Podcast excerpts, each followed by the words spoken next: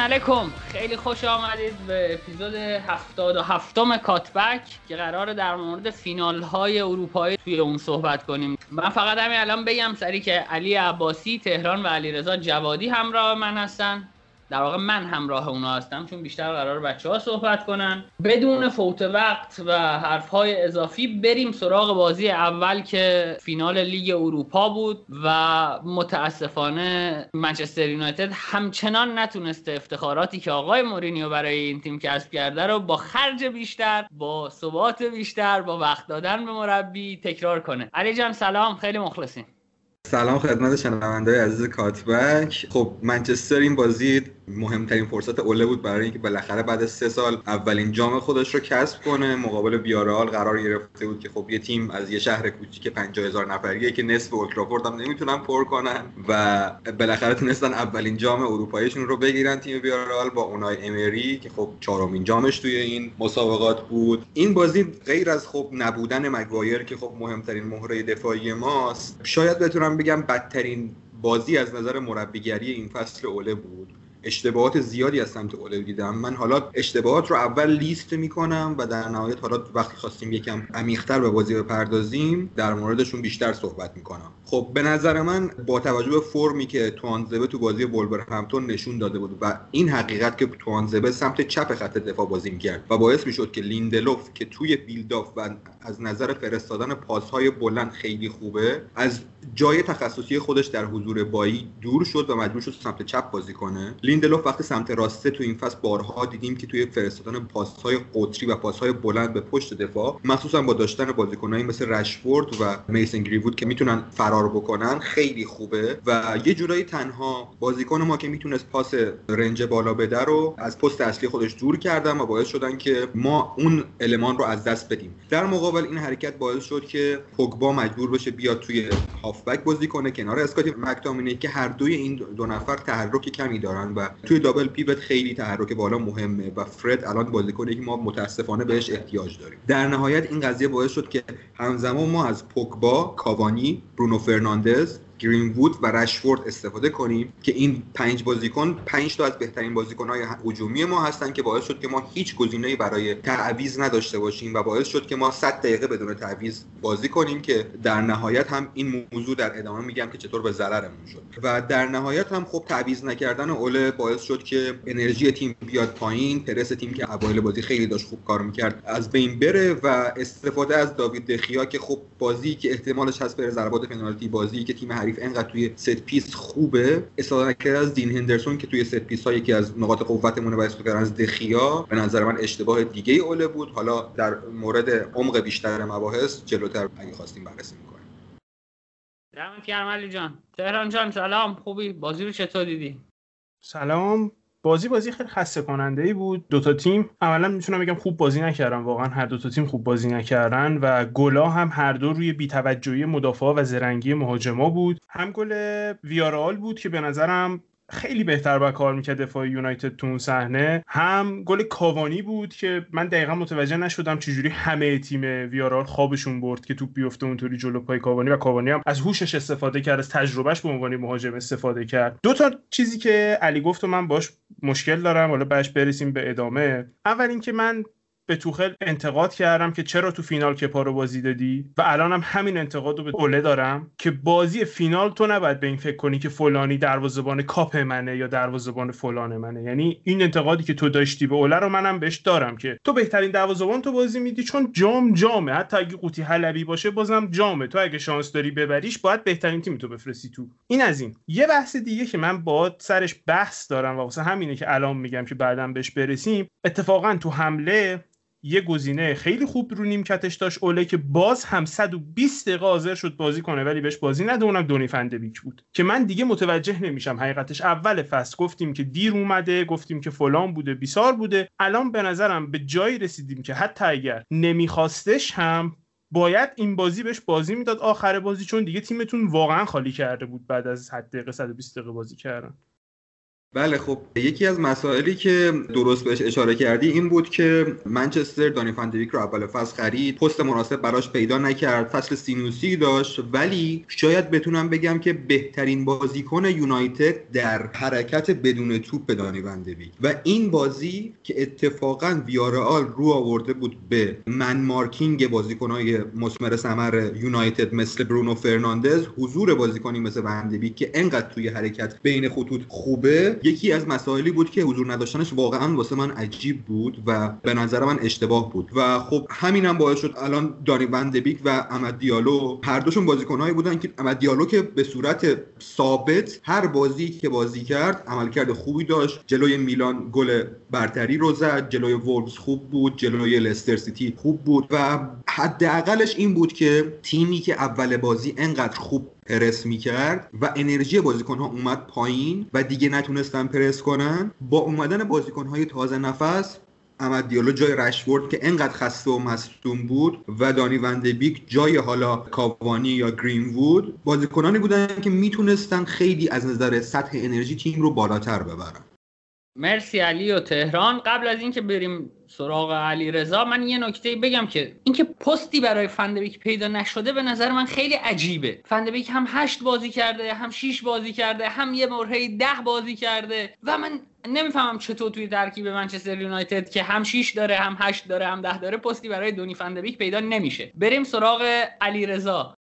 سلام به شما و همه شنوندگان. من که بخوام صحبتامو شروع کنم می‌خوام از ویارئال آغاز کنم حرفامو. اینکه اول از همه برای اینکه بگم چقدر یونایتد در set piece ها بده فقط یه آمار از ویارئال میگم. ویارئال از لحاظ خلق موقعیت از set piece ها تیم ششم لالیگاست از آخر و تیم چهارم لالیگاست از تیم سوم لالیگاست در واقع از آخر از تبدیل اون موقعیت ها به گل. یعنی وضع ویارئال در این حد خرابه و یونایتد اینقدر تیمش بد بوده که از ویارئال در set piece گل خورده. مسئله بعدی اینه که من در مورد ویارئال اگر بخوام بگم به نظرم برخلاف چیزی که در مورد دفاع وسطاشون فکر می‌کردم مخصوصا پائو تورس که حالا تیمای زیادی هم لینک شده تو موقعی که تیمشون low block یا mid block بازی می‌کنه و تحت فشارم خیلی می‌تونه عملکرد خوبی داشته باشه تو لالیگا کمتر پیش اومده بود که چنین حالتی قرار بگیره و چون یکی دو دفعه که مثلا جلوی تیم های بزرگ بازی کرده بودن مخصوصا جلوی اتلتیکو مادرید بود یه اشتباه کرد و عملا پاس گل داده بود به ژائو فلیکس ولی تو این بازی نشون داد که می‌تونه عملکرد خوبی هم داشته باشه چون که ویژگی اصلیش بازی با پاشه. مسئله بعدی این من خیلی حتی وسط بازی هم عصبانی شدم برای اینکه باکا تعویض شد و کوکلین اومد داخل. ولی اون چیزی که امری واسه خط هافکش طراحی کرده بود به نظرم تو این بازی که بیاد به حال اگر یه گل زد بیاد دفاع کنه و بازی رو کنترل کنه به نظرم جواب داد و بازی رو هم به پنالتی برد. در نهایت خیلی هم اتفاقا یونایتد نتونست موقعیت خلق کنه و در واقع برونو فرناندز هر موقع در ابتدای بازی میومد بین خطوط که توپ بگیره یه پاسی به کاوانی بده یا وینگرای یونایتد رو راه بندازه. عملا ناموفق بود مجبور شد دیگه عملا بیاد بین فضای هافبک ها و مهاجما این کار انجام بده که عملکردش واقعا خوب نبود. فکر یکی از بدترین بازی های برونو فرناندز از زمان اومدنش به یونایتد بود. و مسئله ای که خیلی خیلی عجیب بود برای من این بود که بازیکنی مثل فویت که فصلش واقعا خوب نبود یعنی عملکرد متوسط داشت بارها تو دفاع راست مجبور شد گزینه مختلف رو امری امتحان بکنه. تو این بازی خیلی خوب بود. احتمالا دلیلش این بود که رشفورد اونقدر آماده نبود و تونست تو دوئلا و صحنه‌ای که یک در مقابل یک قرار می‌گرفتن عملا رشفورد از جریان بازی خارج کنه. به نظرم اونای امری حقیقتا هر چقدر صفات بازنده بهش لحاظ کنیم ولی تو این بازی خیلی خوب بود و تونست یونایتد رو کنترل کنه کاملا. بچه ها در مورد خسته کننده بودن بازی گفتن. من فقط یه چیزی بگم که این دو تیم 120 دقیقه بازی کردن جفتشون زیر یک ایکس جی زدن. یعنی فکر کنم همین کفایت کنه برای که بدونید بازی چطوری بوده. 120 دقیقه فوتبال بازی شده و جفتشون زیر یک ایکس جی زدن در صورتی که مثلا یه تیمی مثل منچستر یونایتد توی لیگ توی 38 بازی تونسته 60 ممیز 9 دهم ایکس جی بزنه. یعنی رونده اینجوری نبوده. اون بازی فینال انگار یه کمی اذیت کرده یونایتد رو. علی میشنویم بعد در ادامه صحبت های علیرضا بگم که یکی از دلایلی که عملکرد خوان فویس انقدر خوب بود این بود که از یرمی پینو استفاده کرده بود. امری و یرمی پینو بازیکنی که من داشتم در موردش میخوندم بازیکن 18 سالات که خیلی به شدت توی دفاع و عقب اومدن و کمک به مدافع خیلی خوبه و به کمک این دو نفر تونسته بودن که تاثیر سمت چپ یونایتد که نقطه قوتشه که لوکشا رشفورد و پوگبا هستن توش رو خیلی کم کنه. و علاوه بر اون پرس ویارال خیلی پرس خوبی بود پرس خلاقانه بود به نظر من. از سیستم 4 1 3 2 استفاده کرده بود که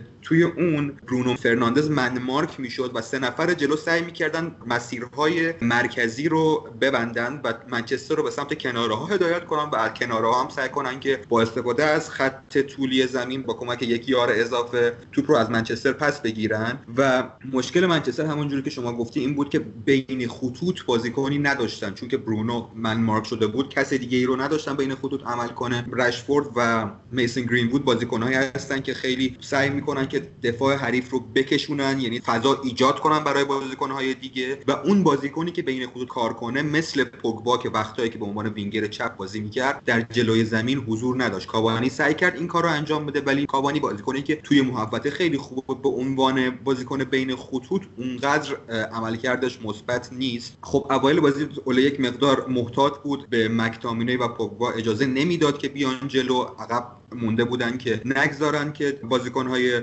حال ضد حمله بزنن. بعدش یکم احتیاط رو گذاشت کنار. یکیشون معمولا میومد جلو دفاع چپ و راست منچستر جلو میومدن و یکم تیم جون گرفت به گل رسید. پرس تیم خیلی خوب شده بود. با چهار نفر تیم قشنگ پرس می‌کرد. کاوانی حضور موثر و خیلی باهوشی داشت. نمیذاشت بازی سویچ بشه. ولی خب همونجوری که گفتم بازی که گذشت از شدت این پرس کم شد. امری فهمید این رو یک سری تعویض کرد فویت رو عوض کرد. کوکلن رو آورد. ولی اوله خب به دلایلی گفتیم تعویض نکرد. طبق معمول تیم دوباره روی set piece ها مشکل داشت. طبق معمول لیندلوف توی set piece ها کاملا بازیکن حریف با قلدری طبق چیزی که توی لیگ می‌دیدیم جاش گذاشت و گل زد و به نظر من این بازی بازی بود که خب یک جورایی ما سقف اوله رو دیدیم. امیدوارم با بازیکن هایی که می‌خوان بخرن که حرفش هست واقعا هم اوله هم تیم بهتر بشه روش کار بشه ولی واقعا امیدوارم این اشتباهات رو دیگه تکرار نکنه.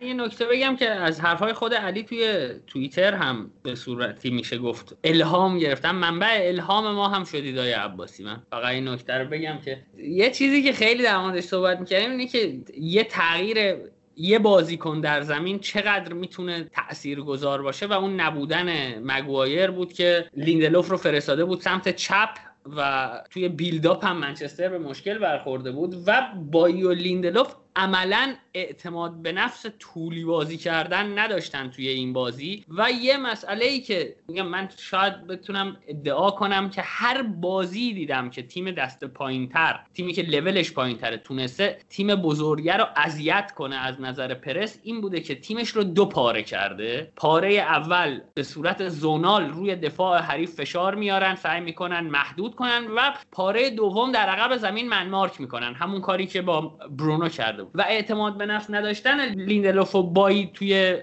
ارسال پاس طولی باعث می‌شد که این ویارئال برای کوچیک کردن های منچستر یونایتد توی دفاعش نیازی به پرس aggressive نداشته باشه. با دو یا سه بازیکن راحت پنج بازیکن منچستر یونایتد توی build-up از مدار بازی خارج می‌شدن و مثال دیگه هم که خوبه بزنم البته چلسی اون بازی دو هیچ شفیلد رو برد ولی شفیلد همین جوری چلسی رو اذیت کرده بود و build-up چلسی شکل نمی‌گرفت توی اون بازی چلسی و شفیلد. اگه اشتباه نکنم. بریم حرفای علی رضا رو هم بشنویم.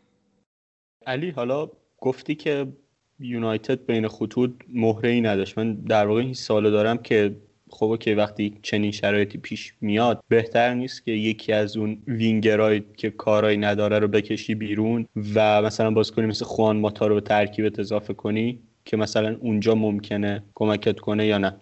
ببین یکی از چیزهایی که من رو اذیت می‌کرد این که به نظر میومد که اوله همه تعویضاش رو گذاشته برای پنالتی. یعنی اینکه انگار از دقیقه 90 صبر کرده بود که همه تعویضا رو نگه داره که خوان ماتا رو بیاره دقیقه 115 و الکس رو بیاره. همزمان با خوان ماتا که فقط پنالتی زنهای تیم باشن. و اتفاقا حضور یکی مثل خوان ماتا و بهتر از اون به نظر من فندبیک خیلی می‌تونست کمک کنه و خیلی واسه من عجیب بود. به نظر من فندبیک رو نیاورد توی بازی فقط به خاطر اینکه فندبیک اعتماد به نفس این رو نداره که پنالتی بزنه. اصلا این محتاط بودن بیش از حد اوله من رو خیلی اذیت کرد. یه نکته خیلی عجیبی هم که تو بازی منچستر بود این بود که به نظر می که سکه که برای پنالتی انداخته شد به نفع منچستر افتاد ولی برونو انتخاب کرد که منچستر پنالتی دوم رو بزنه که طبق تحقیقات در 60 درصد موارد تیمایی که پنالتی دوم رو می‌زنن شکست می‌خورن و این هم عجیب بود چون منچستر اتفاقا سابقه این رو داشت که تو فینال لیگ قهرمانان پنالتی اول رو زده بود و بازی برده بود. و خب این هم خیلی به نظر من چیز عجیبی بود. چون داور هم خیلی تعجب کرده بود. بعد از بازی از اوله پرسیدن این رو اوله گفت که من اصلا در مورد این با برونو صحبت نکردم. خودش تصمیم گرفت.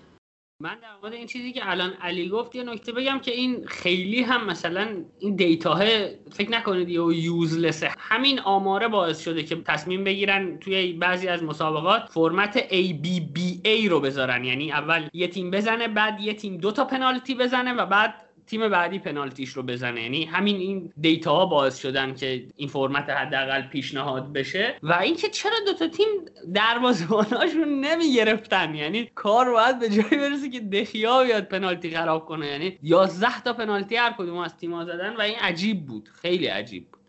گویا بچه هم دیگه نکته ای ندارن. بریم همین اول کار اول کارم نیست دیگه وسط کار میشه. چون ما کلا دو تا بازی داریم. حالا هرچند که بازی بعدی مفصله. بریم یه آهنگ بشنویم و برگردیم با فینال چمپیونز لیگ.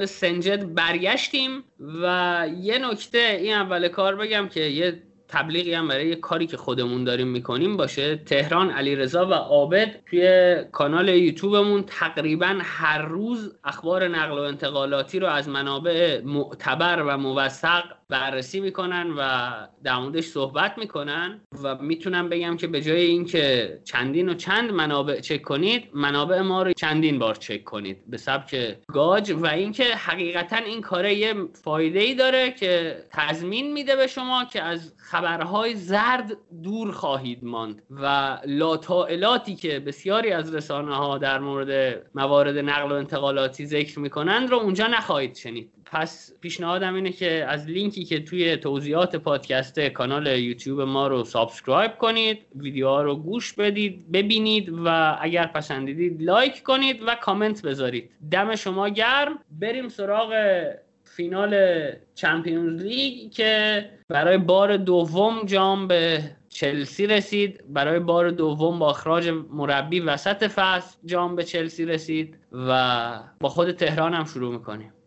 چلسی بازی رو با ترکیب همون 3 4 3 رو کاغذ همیشگیمون شروع کردیم که حالا تغییرات مختلفی داره. معمولا توی زمین ادوارد مندی دروازه بود آزپلیکوئتا سیلوا رودیگر. دفاعمون بودن ریس جیمز سمت راست چیلی سمت چپ double pivot وسطمون کانته و جورجینیو پشت مهاجما هاورس و ماونت و تیمو ورنر نوک. اون طرف هم بازی رو گواردیولا با ترکیب 4 3 3 در واقع رو کاغذ شروع کرده بود. ادرسون تو دروازه کایل واکر استونز دیاش زینچنکو دفاع ها برناردو سیلوا گوندوغان و فودن هافک وسط ها محرز دیبروینه و استرلینگ هم جلو بازی می‌کردن. اول بازی خب من خیلی از ترکیب سیتی تعجب کردم. ترکیب چلسی فکر می‌کنم قابل حدس بود. فقط سوال این بود که آیا بازیکنهای جلو چی میشه؟ یا اینکه بین ریس و سزار کدومشون دفاع راست کدومشون wing back راسته؟ اما ترکیب سیتی برای من همه جوره عجیب بود و اصلا می‌خوام از همینجا شروع کنیم بحث و ترکیب سیتی عملا سیستم چهار شیشه چون شیش تا هافبکن مهاجمی تو این تیم وجود نداره ترکیبی که من الان خوندم. و تو زمین هم اینطوری بودن که گوندوغان به عنوان شیش بازی می‌کرد جلوترش دوتا free eight داشتن که فودن و سیلوا بودن معمولا. محرز و استرلینگ چسبیده به خط طولی شروع کردن بازی رو و کوین دی بروینه هم خب وظیفش طبق معمولی بود که به عنوان false nine بازی سازی کنه. یکم مهمترین چیزهایی که من نفهمیدم این بود که چجوری بازی رو بدون فرناندینیو و رودری شروع کرد. من یادم سوال قبل از بازی این بود که نکنه می‌خواد جفت اینا رو بازی بده و 4 2 3 کش کنه کلا. یه ذره جلوی خط دفاعش محکمتر باشه یه ذره جلوی خط دفاعش safe تر باشه بود دو تا هافک دفاعی بازی رو شروع بکنه که خطر هاورتس و میسون ماونت یا میسون ماونت و ورنر یا هر کسی که نوک بازی می‌کنه برای چلسی کمتر بشه. در نهایت به جایی رسیدیم که توی خط آفکش یه بازیکنم نداشت که با مشخصه دفاعی بخواد بازی بکنه. و من هنوز هم درست اینو متوجه نشدم و واسه همینی که می‌خوام دوبارش حرف بزنیم از شما بپرسم. فکر می‌کنین دلیل اینکه پپ همچین تصمیمی گرفت چی بود؟ خب به نظر من منطق پپ منطق اشتباهی نبود راستش. ولی مسئله اینه که اول بذارم بگم دلیلش چی بود. رودری بازیکنیه که پاساش تمپوی پایینی دارن ولی دقت بالایی دارن. فرناندینیو بازیکنی که پاسهاش هم تمپوی پایینی دارن هم دقت پایینی دارن. و گوندوغان بازیکنی که پاسهاش هم تمپوی بالایی دارن هم دقت بالایی دارن. گواردیولا حدس من اینه که میترسید از پرس سریع چلسی و می‌خواست قبل از اینکه چلسی regroup بشه دوباره organize بشه تیمش توی دفاع و بتونم توپ رو ازشون بگیرند با پاسهای سریع توپ رو برسونه به حمله. مشکل این روش به نظر من چی بود؟ اول اینکه شما از 60 بازی قبلی که داشتی 59 تاش رودری یا فرناندینیو بودن. خیلی به نظر من اشتباهی. بیای تو بازی فینال یک ترکیب جدید استفاده کنین که بازیکن ها باهاش آشنایی ندارن. گوندوغان کاملا مشخص بود که تو این بازی با وظایف دفاعی که باید انجام بده آشنایی نداشت. سر صحنه گل خیلی ها گفتن مقصر نبود ولی واقعا به نظر من اگه فرناندینیو بود جای درست قرار می‌گرفت. فیل فودن تهران. بیشتر موقع پرس فیل فودن شماره 9 سیتی بود و دیبروینه می اومد عقب. فیل فودن به هیچ وجه با پرس کردن به عنوان شماره 9 آشنایی نداشت تو این بازی. دیبروینه و برناردو سیلوا این فصل از نظر پرس کردن خط دفاعی فوق العاده بودن. فیل فودن سر صحنه گل به اشتباه اومد چسبید به جورجینیو که از پشت کاور شده بود و به جای اینکه بیا جلوی سویچ رو بگیره که توپ به بندی نرسه اومده بود عقبتر که نظر توپ به جورجینیو برسه. نکته دیگه استفاده از استرلینگی بود که این فصل اصلا فصل آماده ای نداشت و همه این تغییرات باعث شد که کلا سیتی همه harmony که در طول فصل داشت از بین بره. من کاملا موافق بودم. با یک متنی که داشتم میخوندم و می‌گفت که گواردیولا به نظر می‌رسه به ترکیب تیمش اعتماد نداره. تیمی بوده که این فصل با اختلاف قهرمان لیگ شده چندین برد متوالی داشته و به نظر من باید بیشتر بهش اعتماد می‌شد. مثل توخل که ترکیب مورد اعتماد خودش رو فرستاد داخل زمین شاید باز هم میباخت. ولی حداقل انقدر راحت بازی رو نمی‌داد. کمترین ایکس جی فصلش رو داشت و با اون سیستم 3 4 3 که داشت مجبور کرد مدافعاش رو که زمین زیادی رو کاور کنن و بدترین چیزی که می‌تونی به هاورس و ورنر بدی فضاست و گواردیولا فضای خیلی زیادی به این دو یک مسئله دیگه که داشت سیتی این بود که فیل فودن طبق چیزی که گفتم شماره 9 نبود و این فصل هم هیچ بازی به عنوان شماره 9 نکرده بود. بارها می‌دیدیم که سیتی هیچ بازیکنی بین مدافعای چلسی نداره و مدافعای چلسی خیلی راحت می‌تونستن از خط دفاع بیان بیرون و بین خطوط بازیکنهای سیتی که می‌خواستن بین خطوط عمل کنن و پاسکاری کنن خیلی راحت میان بازیکناشون به صورت aggressive با اون بازیکن‌ها دوئل می‌کنن و کسی نیست که اونجا بازیکنان رو اشغال کنه مدافعای چلسی رو و یا مثلا run هایی داشته باشه که سیتی بتونه از فضای این مدافعایی که جلو اومدن استفاده کنه. این هم برای من خیلی عجیب بود. در صورتی چند بار که دیبروینه یکم جلوتر بازی کرده بود چون با اون نقش آشنایی داشت اون run ها رو انجام می‌داد. و اینکه یه مسئله که در مورد بازی ندادم به فرناندینیو حداقل شخص فرناندینیو یکم برای من منطقی تر می‌کنه ولی به نظرم باید با یک شیش برها شروع می‌کرد. این بود که اگر یک gap بزرگی بیفته بین خط هافک و دفاع سیتی فرناندینیو به نظرم اون هافکی نیست که به تنهایی بتونه این کار رو انجام بده و تو این فصل هم چند تا بازی بوده که اشتباهات به این شکل داشته. اما به نظرم اینکه اون ریسک و جایزه ای که شما به هر حال برمیداری به نظرم بازی ندادن به یک شماره 6 این ارزش رو داشت که امتحان کنی و با 6 بازی کنی نه با 8 که گندوغان باشه. و مسئله دیگه که علی این آخر گفت به نظر من فرانتورس می‌تونست خیلی گزینه مطمئنی باشه برای پپ. حداقل وقتی بازی به بنبست می‌رسه واسط می‌تونی خیلی سریعتر این تغییر رو اعمال کنی. ما وقتی قبل بازی صحبت می‌کردیم در مورد استرلینگ نمی‌دونستیم و شک داشتیم که چرا داره بازی می‌کنه. اما بازی که هرچی رفت جلوتر فهمیدیم که خب که دلیلش اینه که اگر استرلینگ پشت دفاع چلسی حرکت نکنه هیچ کسی دیگه ای نیست که حرکت بکنه. و خب فران تورس دقیقا می‌تونست این کار رو در کنار استرلینگ انجام بده ولی خب فرصتی پیدا نکرد.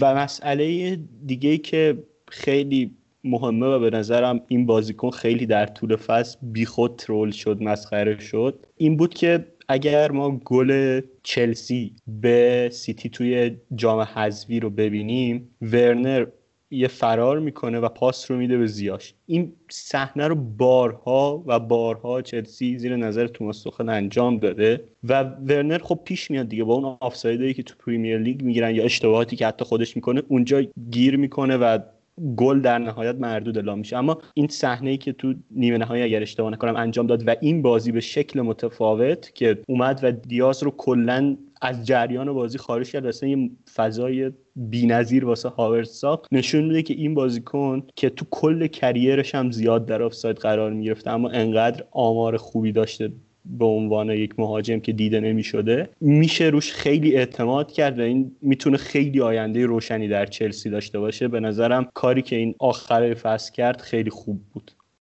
دمت گرم رضا من از چیزی که توی بازی قبلی گفتم وام بگیرم و نقدی که به بازی positional پپ و هر کس دیگه ای که به صورت افراطی انجام بشه دارم اینه که ببینید دفاع های شما باید tackling داشت. شما نمی‌تونی همه act های دفاعیت رو بر مبنای گرفتن فضا و نمی‌دونم position درست بچینی. نهایتا باید tackling یه جایی از تیم تو وجود داشته باشه. و خب وقتی شما نیمه اول به قول سامان زمانزاده شب بازی باهاش صحبت کردیم و می‌گفت که بازی دادن با این ترکیب هافبک ها اگر چلسی پرس می‌کرد منطقی بود. و خب شما می‌بینی چلسی پرس نمی‌کنه یک نیمه ولت کرده رهات کرده و بعد نیمه دوم هم باز شماره 6 رو نمیاری اون سوراخ وسط دفاعت رو ببندی و دوباره جلو zonal پرس می‌کنی عقب سعی می‌کنی zonal دفاع کنی. یه نفر باید باشه توی این تیم تو که یه خاصیت tackling ی به تیمت اضافه کنه یا نه. و این رو توی بازی فینال نداشت. یعنی رسما من سیتی قدرت tackling در هیچ جای زمین نداشت. این یه نکته بود. یه نکته دیگه هم که می‌خواستم بگم این پترن سریع رسیدن از محوطه جریمه خودی به محوطه جریمه حریف که توسط تخل انجام میشه من بگم که به این رو من بارها دیدم توی چلسی و بارها به این نتیجه رسیدم که هیچ چیز بهتر از این نیست برای توماس توخل که تو پرسش کنی. یعنی یک ارز پنج نفره توی خط دفاعیش تشکیل میده. این ارزه در کسری از ثانیه منتقل میشه به خط آفبکش با یه پاس اریب به flank اریب به مرکز مهاجم نوکش رو آزاد می‌کنه و ضربه می‌زنه بده یعنی اگر می‌خوای توماس توخل رو پرس کنی و tackling نداری احمقی به نظر من. یعنی یکی از احمق ترین افراد روی کره زمین می‌تونی باشی وقتی این تصمیم رو می‌گیری و وقتی تا دقیقه 64 هم روش پافشاری می‌کنی. یعنی نهایتا فرناندینیوت رو دقیقه 60 و 64 میاری تو زمین. من خیلی از گواردیولا این فصل تعریف کردم اما این نقاط منفی رو داشت. یه نکته دیگه هم می‌خواستم در مورد حرفای علی بگم که گفت که درک می‌کنم که چرا به رودری بازی نمیده برای اینکه تمپوش پایینه اینا. حرفش کاملا درسته از نظر تئوریک ولی علی وقتی 90 دقیقه یه تیم ولت می‌کنه بین تمپوی بالاتر و قدرت دفاعی که توی ضد حمله های حریف بازیکن به اضافه می‌کنه بین این دو کوالیتی به نظر من باید قدرت دفاعی رو انتخاب کنی. یعنی شما یه تیم داری که پرس نمی‌کنه و ضد حمله می‌زنه بهت حالا یه بازیکن داری که تمپوش بالاست اکت دفاعی مناسب نداره یه بازیکن داری که تمپوش پایینه ولی اکت دفاعی مناسب داره. به نظر من باید نفر دوم رو انتخاب کنی. یعنی کسی که با اینکه تمپوی بازیت رو میخوابونه ولی act دفاعی توی فازهایی که توپ نداری بهت اضافه می‌کنه. ببین نوید حرفت کاملا درست و چیزی که بیشتر منو متعجب می‌کنه اینه که گواردیولا تجربه بازی پاریس رو داشت. پاریس به نظر من خیلی شبیه چلسی از نظر استراتژیش واسه بازی حداقل جلوی سیتی و نیمه اول بازی اول پاریس سیتی کاملا با تمپوی بالا سعی کرد بازی کنه و کاملا توی اون بازی بیچاره شد با run های نیمار و امباپه. شاید اگه امباپه سالم بود همون نیمه اول بازی اول کار سیتی تموم شده بود. نیمه دوم اومد بازی رو آروم کرد اومد با تمپوی پایین بازی کرد رودری رو بازی داد و کاملا تونست با دقت پاس بالا پاریس رو توی زمین خودش میخکوب کنه کاملا و بازی رو در اختیار بگیره و سه نیمه بعدی رو کاملا با سلطه کامل ببره. من دلیل این که گواردیولا اصرار داشت به اینکه تمپوی بالا بازی کنه رو هم نفهمیدم. در مورد رودری این فصل چند تا بازی از نظر position دفاعی هم مشکل داشت. می‌تونم درک کنم چرا نبود. ولی خب در مورد فرناندینیو به نظر من بهترین option شماره 6 بود. آره درسته تمپوی پایین بازی می‌کنه ولی تو به تمپوی بالا به نظر من احتیاج نداری اونقدر. به بازیکن احتیاج داری که در زمان مناسب در جای مناسب باشه. به نظر من فرناندینیو آره درسته خیلی زمین کاور نمی‌کنه ولی همیشه توی بازی مخصوصا بازی قبلی جلوی چلسی می‌دونیم که هر بار ماونت بین خطوط صاحب توپ می‌شد فرناندینیو بغلش بود. فرناندینیو می‌دونست که همه راه های چلسی برای حمله به نظر من اکثر راههاش از ماونت میگذره. همیشه در جای درست بود به نظر من. و این خیلی مهمه. گوندوغان سر صحنه گل تو جای درست نبود و یک فضای خیلی گنده در مرکز زمین ایجاد کرده بود که راحت پاس بده. من پپ واسش خیلی احترام قائلم این فصل. به نظر من شاید بهترین مربی از نظر عملکرد بود در طول فصل. با این بازی آخر به نظر من کل فصل رو خراب کرد. کاش محمد نوپسندم بود. اصلا ما قرار بود توی اپیزودی که در مورد فینال لیگ قهرمانان می‌سازیم در مورد نسبتی که توخل با مکتب آلمان اتریش هم داره با محمد نوپسند بحث کنیم که اون می‌گفت که چهل درصد مقتضیات اون فلسفه رو رعایت نمی‌کنه و خب حالا منم تا یه حدودی باش موافقم ولی من همچنان این پیروزی رو پیروزی حق علیه باطل پیروزی فوتبال آلمان اتریش علیه فوتبال افراطی positional می‌دونم. و یه نکته دیگه هم که می‌خواستم بگم که باز هم ستایش از توخله اینه که ببینید توخل من نمی‌دونم بذار از تهران بپرسم که تهران توخل دقیقا چند بازی روی نیمکت شما نشسته؟ دقیقا هم نه حدودی. 19 تا بازی لیگ نشسته و فکر می‌کنم 8 تا یا 9 تا بازی چمپیونز لیگ و دو تا یا سه تا بازی FA Cup. اونقدی نیست یعنی نهایتا به طور زیر چهل بازی. آره فکر کنم. زیر چهل بازی روی نیمکت چلسی نشسته و یه اتفاقی که میفته اینه که تقریبا در تک تک transition ها الگوهای تکراری از تیم چلسی می‌بینید و این اصلا کار ساده ای نیست که شما بتونید تو این مدت زمان بیاید تیم یکی دیگر رو بگیری و transition ها سه تا الگوی تکراری کاملا مشخص داشته باشه. و ببین نهایتا هم اینه که شما OK تیم حریفت توی مثلا بازی فینال تیمی نیست که به reorganize کردن شناخته بشه. توپ رو که از دست میده پرس می‌کنه و سعی می‌کنه همونجا انتخاب های شما رو محدود کنه. اما نهایتا هر چقدر هم که تیم مقابل پرس کنه اصرار به counter press داشته باشه عقب خط دفاعش بعد از یک مدت زمانی یک سازماندهی مشخصی پیدا می‌کنه. و توخل به این تیم ها هم فرصت این که سازماندهی پیدا کنن نمیده. یعنی به هیچ تیمی به چه تیمی که counter press می‌کنه چه تیمی که فوتبالش بر مبنای reorganize کردنه توی transition توخل با یک یا دو پاس نهایتا می‌رسه به نقطه ای که الگوهای تکراری خودش رو می‌تونه پیاده کنه و این به نظر من یک credit بزرگ دیگه لازم داره.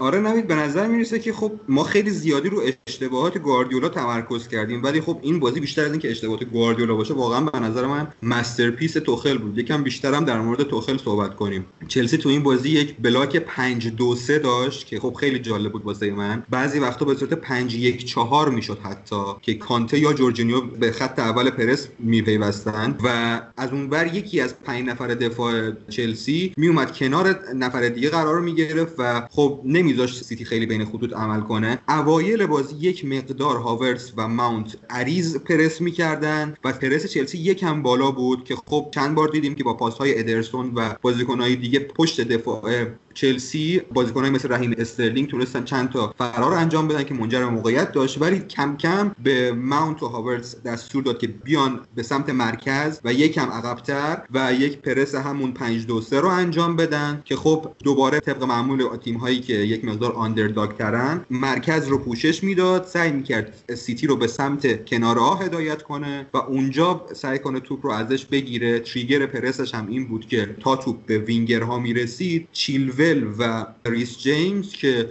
هر دو بازی عالی رو داشتن بلافاصله توپ رو از وینگرها می‌گرفتن و خب نمیذاشتن توپ به اونا برسه و توپ رو از سیتی پس می‌گرفتن و بلافاصله ضد حمله رو استارت می‌کردن. یکی از دلایل که این پرس چلسی جواب می‌داد که اونا با این وجود که دو در مقابل سه بودن توی هافبک ولی طبق معمول طبق حرفی که همه مربیایی که با کانته کار کردن می‌گفتن شما وقتی کانته رو توی هافبک داری موقع دفاع انگار یک بازیکن بیشتر داری. دو به سه بودن ولی انقدر کانته زمین می‌تونه کاور کنه که نمیذاشت این برتری عددی سیتی به نتیجه بشینه من در ادامه حرفهای علی و بی ربط به حرفهای علی شاید در ظاهر یه چیزی بگم و اون اینه که ببینید دوستان یه آدمی هست مثل مورینیو. یه آدمی هست مثل هر مربی دیگه ای که واکنش گرا بازی می‌کنه. مالکیت رو از دست میده توپ رو میده به حریف و توی یه سری از بازی ها نتیجهش رو می‌گیره. یک آدم هم هست مثل توخل. سه تا فاکتور رو میده به حریف. مالکیت تعداد پاس دقت پاس. همه چیز رو از حریف می‌بره. ایکس جی بیشتر تولید می‌کنه key pass بیشتر میده xA بیشتر تولید می‌کنه نتیجه بازی رو می‌بره. یعنی خیلی متفاوته این دو نوع بازی که ما از جفت شاید به اسم واکنش گرا بازی کردن میشنویم و یه تفاوت عظیمی یعنی هر جای بازی رو نگاه کنی توخل اونجا رو از گواردیولا برده. روی هر پارامتر تاثیرگذاری توی بازی بخوای حرف بزنی بجز تعداد پاس ها دقت پاس ها و اون درصدی که به عنوان مالکیت میدن به تیم میگن در واقع شهر میدن که مورینیو میگه اونا می‌تونن توپ رو ببرن خونشون سیتی این ستا رو برد و همه بازی رو به توخل باخت. هر جایی از بازی که دست بذاری به توخل باخته و شما نمی‌تونی فقط یعنی این باخته نمی‌تونه فقط ناشی از اشتباهات یک فرد باشه. قطعا در مقابلش هم یک نبوغی قرار داشته. در تکمیل حرفای علی عباسی خواستم بگم و بریم سراغ تهران. در با این pattern ایی که گفتین که تیم توخل داره من یه pattern ی که سرش گل زدیم و یه pattern ی که سرش گل نزدیم هستش که من فکر می‌کنم دیگه هر چلسی فنی بازی رو دیده باشه حفظ شده این pattern یه pattern هستش که ما توپو می‌بریم سمت راست در واقع سزار آسپیلیکوئتا میده به ریس جیمز پس می‌گیره میده جلو پس می‌گیره توپو میدن به رودیگر رودیگر محکم می‌زنه زیرش واسه بازیکنی که جلوه که معمولا fullback سمت چپه که کامل رفته جلو و یه duality ایجاد کرده با میسن ماونت میسن ماونت توی half space سمت چپ وایساده و چیلول توی flank سمت چپ. و اینجاست که دفاع راست حریف نمی‌دونه بعد کدوم یکی از این دو نفر رو بگیره. دقیقا صحنه که ما گل زدیم با این تفاوت که مندی زد زیرش معمولا رودیگر می‌زد زیرش. و خب چیلول توپو میاره پایین. اگه طرف میسون ماونت گرفته باشه خودش شروع می‌کنه دویدن. اگه میسون ماونت نگرفته باشه پاس میده میسون ماونت. تیم خط دفاع حریف از حالت خطی بودن در میاد و ما می‌تونیم پشت خط دفاعشون در واقع با دویدنهای بی امان ورنر و اینکه به قول محمد نوپسند همیشه میگه میگه یه بازیکن عادی مهاجم عادی شاید سه تا یا چهار تا از trick ها و حقه های دویدن پشت دفاع حریف و بلد باشه. ورنر 7 تاشو بلده و واقعا هم همینطوره. اصلا عالی میدوه پشت دفاع حریف. و خب یه pattern دیگه هم که هست اینه که full back های واقع wing back به شدت میرن بالا. بعدش wing back سمت راست یا سمت چپ عقبتر میاد که توپو تحویل بگیره. در واقع به این بهونه میاد عقب که توپو تحویل بگیره و شماره ده اون سمت هم میاد عقب. این باعث میشه که اون معمولا از اونجایی که ما سه دفاعه بازی می‌کنیم اکثر تیم‌ها دوست دارن جلوی ما سه دفاعه بازی کنن. و خب وقتی سه دفاعه جلوی ما بازی می‌کنن یارگیری می‌کنن سه تا بازیکن جلوی ما رو. این باعث میشه که معمولا مثلا شماره ده سمت راست ما که هاورس باشه وقتی میاد عقب مدافعش هم باش میاد. و یه فضای بزرگی ایجاد میشه واسه اینکه ورنر بزنه اونجا و سزار اسپیلیکوتا مستقیم بزنه زیر توپ واسه ورنر. حالت معمولی من همیشه گفتم من مشکلی با فوتبال دفاع ضد ندارم تا موقعی که احساس کنم برنامه‌ای واسه ضد حمله داری. یعنی برنامه‌ای نیست که همطوری بزنیم زیرش. برای چلسی یکم متفاوته چون من فکر می‌کنم برای چلسی فقط زدن زیر توپ هم می‌تونه برنامه باشه چون ورنر میره میگیرتش در واقع شما هر جای زمین توپو بندازی می‌تونی روی این حساب کنی که ورنر عقلش رسیده که اونجا فضا بوده و خب سرعتش هم داره که به اون توپ برسه. این در تو پترنایی که گفتی. در رابطه با تغییرات دفاعی که تو چلسی انجام داده توخل ببین موقعی که توخل تیم تحویل گرفت تیم ما تیمی بود که خب خوب گل می‌زد. تیم زیر نظر لمپارت همیشه همینطور بود. میانگین گل بالایی هم داشتیم. اما خب تیم بی‌نظمی بودیم و خیلی هم گل میخوردیم. و خب توخل اومد برای اینکه توی کوتاه مدت نتیجه بگیره تصمیم گرفت که گل نخوریم بهتر از اینه که گل بخوریم و تشم دوتا بزنیم. همین شد که خب سیستمی که طراحی کرده سیستمی که فوق العاده کامپکته سیستمی که فوق العاده توی دفاع روتیشن های مشخصی داره. برای مثال برات میگم که وقتی رودیگر فکر کنم رودیگر دو سه دفعه یا بیشتر تو طول بازی زد بیرون که برناردو سیلوا رو من مارک کنه که من دیدم که جورجینیو سری می‌رفت جاش وای میساد. خب این باعث می‌شد که ما خیلی هیچ موقعی سوراخ خاصی تو دفاعمون وجود نداره. برای همین هم است که چلسی خیلی گل نمی‌خوره زیر نظر توخل. چیزی که من فکر می‌کنم تو طولانی مدت البته ممکن نیست. شما تا یه جایی می‌تونی بازیکنای ضعیف و کوچ کنی. از یه جایی به بعد باید بازیکنایی داشته باشی که خودشون خودشون رو می‌تونن از شرایط سخت در بیارن. نه که تو دائما کوچشون کنی از شرایط سخت. خب بالاخره جالبه. یه بحثی که من داشتم و دوست دارم در حرف بزنیم ورنره.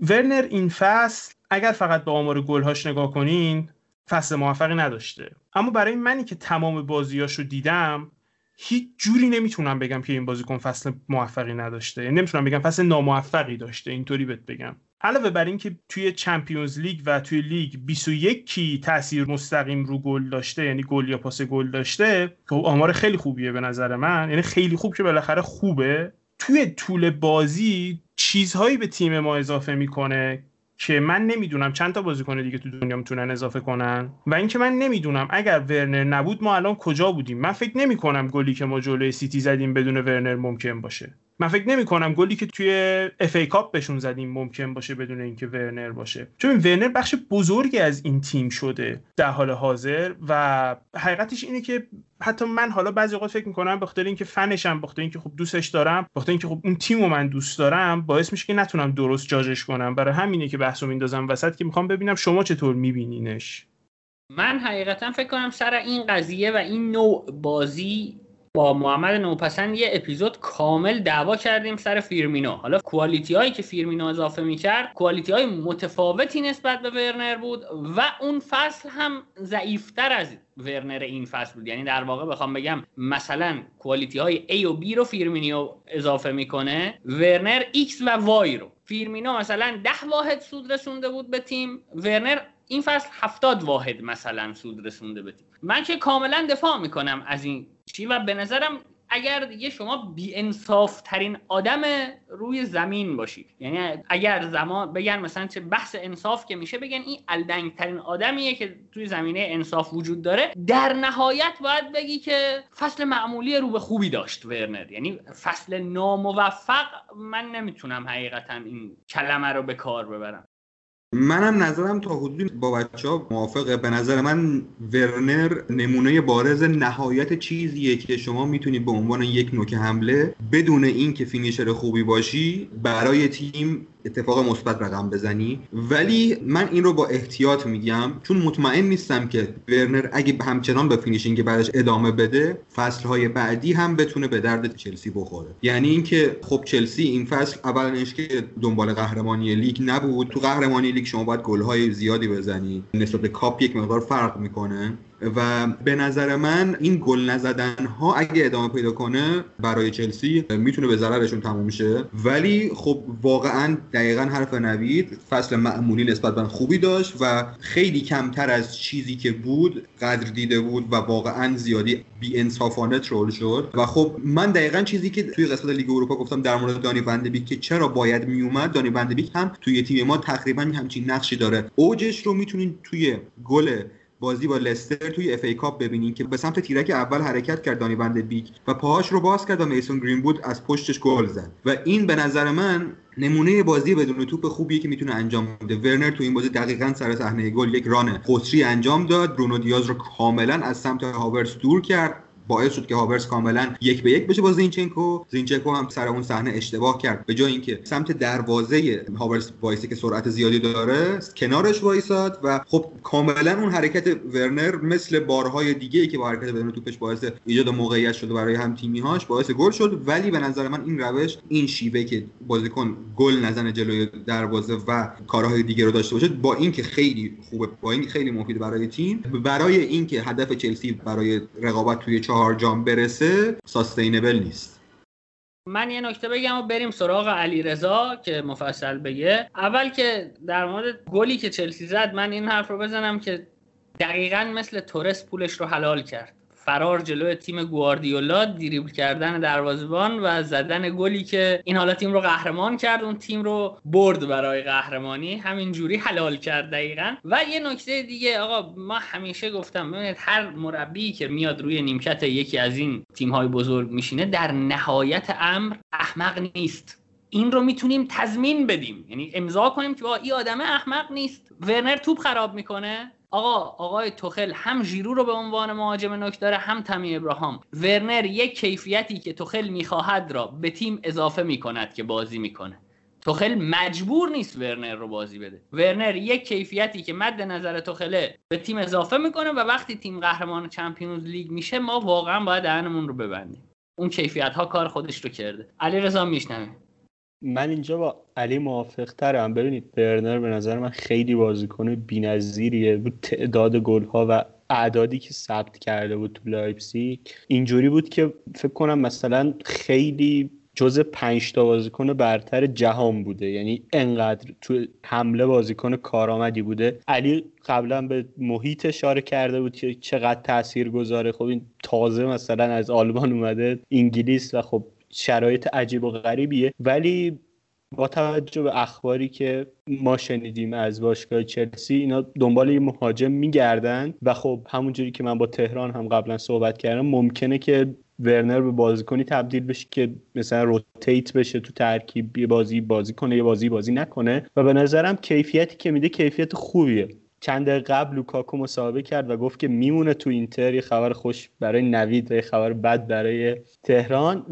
ولی به نظرم اگر یک مهاجم گلزن به تیم اضافه بشه این ورنر می‌تونه کیفیت خوب خودش رو حفظ کنه و به تیم ارائه بده و خب اون ضعفش هم کمتر به چشم بیاد. و یه مسئله ای هم که فعلا وجود داره و من ترجیح میدم حداقل الان اینجوری فکر کنم اینه که ورنر بد شانس هم بوده به نظرم خیلی وقت جلوی دروازه و این چیزی که من دیدم معمولا معمولا هم مثلا 80 درصد بازیکنان این در طول کریرشون این مسئله رفع شده و اعدادشون بر همدیگه منطبق شده.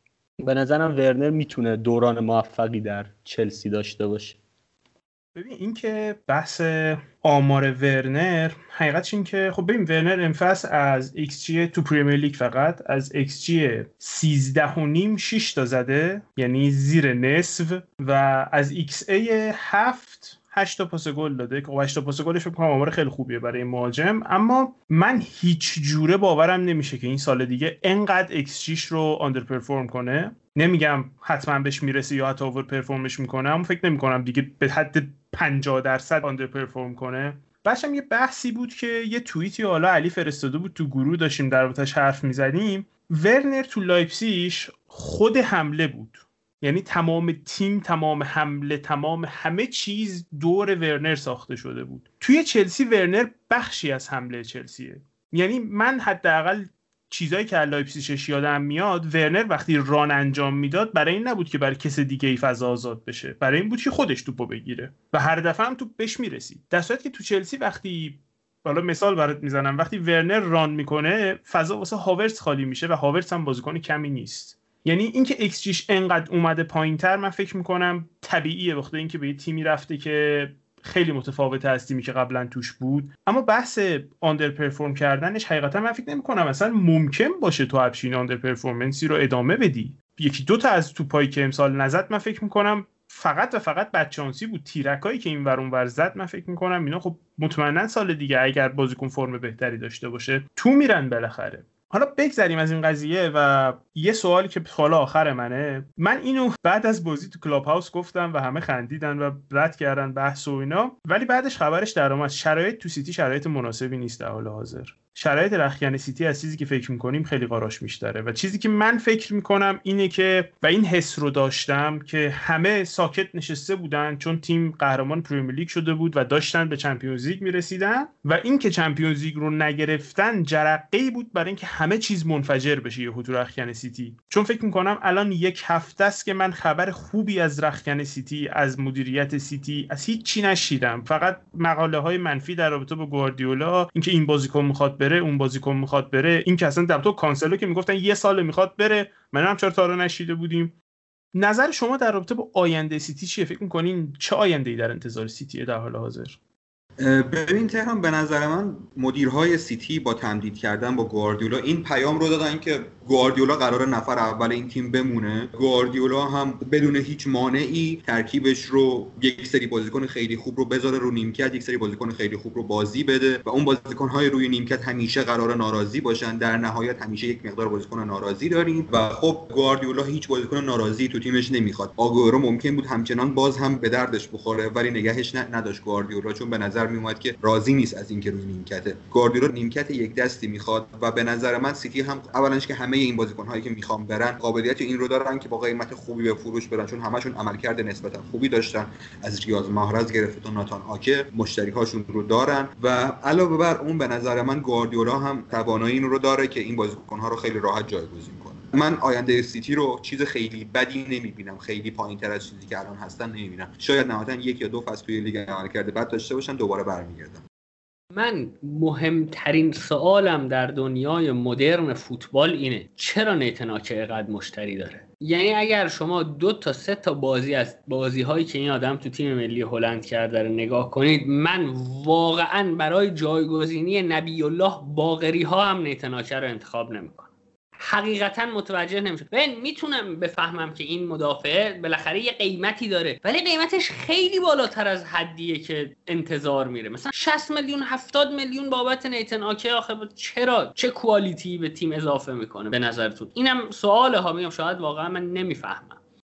ببین نیتن آکه یه reputation خیلی خوب داره. بازیکن آکادمی چلسی بوده. آکادمی کلا خیلی تاثیر داره رو قیمت بازیکن‌ها اینکه فلانی از فلان آکادمی اومده بیرون قیمتشو بالاتر می‌بره و مشتریاشو زیاد می‌کنه. بحث دیگه که در نیتن آکه هست نیتن آکه فوتبالیست مدرنه. یعنی پا به توپ داره. می‌تونه دفاع بازی کنه هیکل خوبی داره قد خوبی داره و به قول معروف بازی با پام داره. یعنی تیمای top بالاخره اینجور بازیکنی یه برهه‌ای به دردشون می‌خوره. یکی دیگه هم مهمترین چیزا در رابطش چند پسته بودنشه. می‌تونه دفاع وسط دفاع چپ wing back چپ هافبک دفاعی یا حتی هافبک وسط بازی کنه. همه اینا رو تو آکادمی چلسی بازی کرده قبلا. و مهمتر از همه اینا به نظر من که چپ پاه و قحط الرجال در حال حاضر تو چپ پاها و یه تیم top ی پیدا میشه که به این فکر کنه که ببین این بازیکن که resale value که داره همطور که خود میگه همیشه مشتری داره. خب این قابلیت ها هم که داره به نظر می‌رسه مشکلی با نیمکت نشستن نداره. فقط با چلسی مشکل داشت موقعی که اومد نیمکت چلسی نشست. به نظر می‌رسه که بازیکنیه که خیلی هم انتقالش سخت نیست. ببین یه چیز تو مایه های دنیلو شده.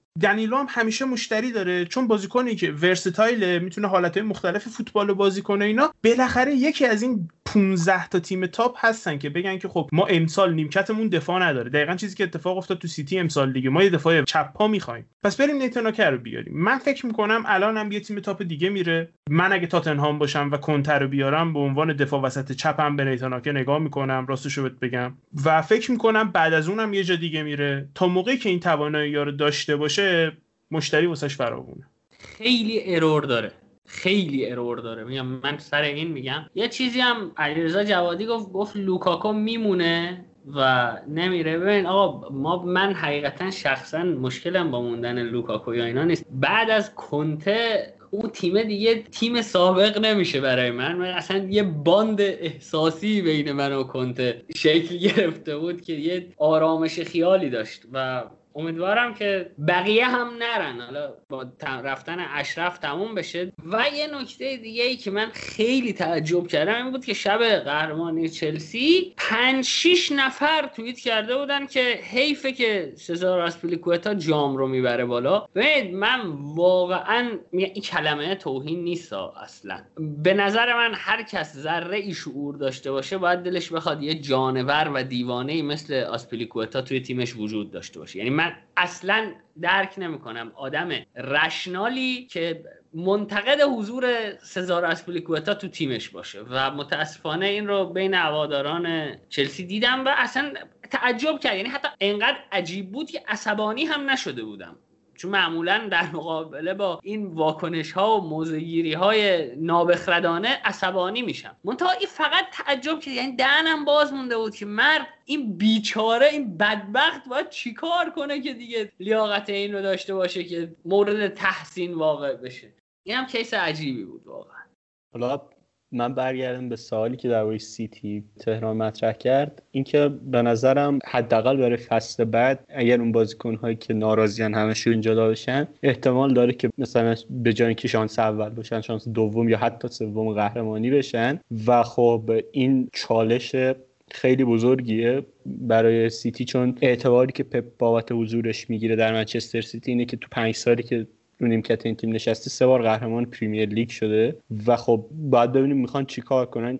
گرچه که من حدس می‌زنم یه تعدادی از این بازیکنها رو بالاخره نگه دارن. چون خیلی اگر همشون برن اصلا یه قسمت مهمی از squad شون خالی میشه. و اینکه من به نظرم سزار اسپیلیکوتا کسی بود که خیلی بد شانس بود که نتونست تو تیم ملی اسپانیا تو دوره های که خیلی هم حقش بود بازی کنه بازی کنه و فرصت کافی پیدا نکرد. به نظر من یکی از دفاع های خوب تاریخ فوتبال اسپانیا است حالا من توی این بحث سیتی با علیرضا موافق ترم چون گزارش اتلتیک رو که تهران لینکش رو فرستاد برای ما و من خوندم من واقعا اگر جای مثلا یه خبرنگاری بودم تیتر می‌زدم سیتی می‌خواد از سیتی جدا بشه. یعنی هر کسی رو که دارن توی squad می‌خواد بره تقریبا. یعنی چیزی رسما چیزی نمیمونه اگر نتونن این حجم از نارضایتی رو خاموشش کنن حداقل. و نظرم به نظر علیرضا نزدیکتره که به نظرم کنترل این بحرانه منجر میشه به اینکه علیرضا میگه شاید شانس دوم یا سوم قهرمانی. من می‌تونم بگم به هیچ وجه شانس اول قهرمانی نباشن اگه نتونن کنترلش کنن. در تو به سزار اسپیلیکوتا حقیقتش اینه که من متوجه نمیشم. حالا به عنوان یه چلسی فن بخوام بهش نگاه کنم سزار اسپیلیکوتا اسطوره حال حاضر باشگاهمونه و همه چیز با چلسی برده همه کار با چلسی کرده و چیزی واسه باشگاه کم نذاشته و حقیقت اینه که جز قطعا که به بهترین و مهمترین بازیکنهای تاریخ باشگاهمون هم خواهد شد. و حالا بخوام به عنوان کسی که فوتبال نگاه می‌کنه در رابطه با سزار اسپلیکوتا حرف بزنم ببین نمیشه این همه مربی که اصلا فلسفه های مختلفی میان چون چلسی ماشاءالله کم مربی عوض نکرده خیلی هم مربیامون پیوستگی نداشتن. همه بخوان سزار اسپلیکوتا رو فیکس بازی بدن. تو چندین پست مختلف بخوان فیکس بازی بدنش. به قول مورینیو که می‌گفت 11 تا سزار اسپلیکوتا به من بدین من چمپیونز لیگ می‌برم. این بازیکن واقعا بزرگیه و من فکر می‌کنم یه بخش بزرگی از این که خیلی اون credit ی که باید بهش داده نمیشه اینی که تو تیم ملیش موفق نبوده. معمولا بازیکنای بزرگ تو تیم ملیاشون موفقن. حتی اگه تیم ملی پرتی باشه. و خب سزار اسپلیکوتا تقریبا career ی تو تیم ملیش نداشته. تقریبا هیچ موقع بخشی از تیم ملی اسپانیا نبوده. و یه بخش دیگه ای از این که من فکر می‌کنم اون credit ی که باید و مخصوصا بین چلسی فنا من احساس می‌کنم سزار اسپلیکوتا خارج از چلسی فنا خیلی بیشتر credit می‌گیره تا داخل چلسی فنا. و حالا این چلسی فنا که میگم بیشتر چلسی فنا ایرانی منظورمه و یعنی خارج از کشور خیلی من ندیدم که کسی سزار اسپلیکوتا حرفی دربارش بزنه. بالاخره طرف کاپیتان باشگاهه. اما یه بخشیش هم من فکر می‌کنم به خاطر اینکه بازیش خیلی به چشم نمیاد و در واقع شما تا موقعی که ندونی اینکه یه اسکواد بخوای بسازی یا اینکه بخوای یه ترکیب 11 نفره بسازی چقدر دردسر داره و حضور سزار اسپیلیکوتا چقدر از این دردسرت کم می‌کنه؟ چون تو هر سوراخی دلت بخوای می‌تونی بذاریش فکر می‌کنم درست متوجه نمیشی که چه ارزشی به باشگاه اضافه می‌کنه سزار اسپیلیکوتا گرم تهران. اینطور که به نظر می‌رسه همه بچه ها همه نکته هایی که باید می‌گفتن رو گفتن من فقط برای اینکه حسم نسبت به رفتن کنتر رو دوباره چی کنم یه دو بیت شعر براتون می‌خونم. شاعر میگه کدام سوی روم که از فراغ امان یابم؟ کدام تیر شب هجر را کران یابم؟ ز باد فراغم بریخت برگ وجود. واقعا بریخت برگ وجود کجاست بوی از آن بوستان که جان یابم؟ ما همه کرکوپرمون ریخته آقای جوادی. با موندن لوکاکو خیلی دوا نمیشه درد رفتن کنته. دمتون گرم بچه ها که اومدید و ساعت 11 ما تازه شروع کردیم ضبط کردن. 11 و خورده ای و باز هم لعنت بفرستیم بر باعث و بانی قطعی برق که تقریبا برنامه های ما رو هم به هم ریخت. از این حرفها بگذریم بریم سراغ یه چیزی که من وظیفه دارم همواره گزارش بدم. اونم در مورد مقدار پولیه که بابت تهیه اون تبلت هایی که باتون صحبت کردیم قبلا جمع شده و تا این لحظه یعنی ساعت 56 دقیقه بامداد روز 13 خرداد مبلغ 6 میلیون و 991 هزار و 500 تومن جمع آوری شده و دمتون گرم. یه نکته دیگر رو هم بگم که با فاصله کمتر از سه روز بعد از این اپیزود اپیزود سری آی ما رو هم خواهید شنید. هر چی بگید حق دارید هر نقدی بکنید حق دارید و وظیفه ما بوده که زودتر جمع بشیم و این اپیزود رو بگیریم. اما نشده. انتظار داریم که کمی هم درکمون کنید چون وضعیت واقعا خیلی نرمال نیست. دمتون گرم. بریم سراغ حرفای تکراری. پادکست کات‌بک رو می‌تونید از روی همه پلتفرم های پادگیر هم از گوگل پادکست، اپل پادکست، کست باکس و به توصیه علی عباسی اسپاتیفای بشنوید. همزمان روی کانال تلگرام ما هم بارگذاری میشه. توی شبکه های اجتماعی می‌تونید ما رو با ID کات‌بک underline IR دنبال کنید. تلگرام توییتر و اینستاگرام اینه آیدیمون لینک یوتیوبمون هم که توی اپیزود باهاتون صحبت کردم توی توضیحات اپیزود هست. توصیه های همون موقع رو خواهش می‌کنم در نظر بگیرید خلاصه. و اینکه این هفته سه نکته. توی این چند روزی که گذشته هم تولد محمد نوپسند بوده هم تولد فرهاد اسماعیلی بوده و هم تولد عادل سعدی. به ستاشون تبریک میگیم و بعدش همون دو خواسته رو از شما داریم. اگر فکر کنید محتوای کاتبگ مفیده به دوستانتون معرفیش کنید و در نهایت هم ما رو بیرحمانه نقد کنید تا ما هم بیرحمانه پاسخ بدیم و از یک گفتگوی بدون تعارف هر دو طرف یاد بگیریم. خیلی مخلصیم. مواظب خودتون باشید.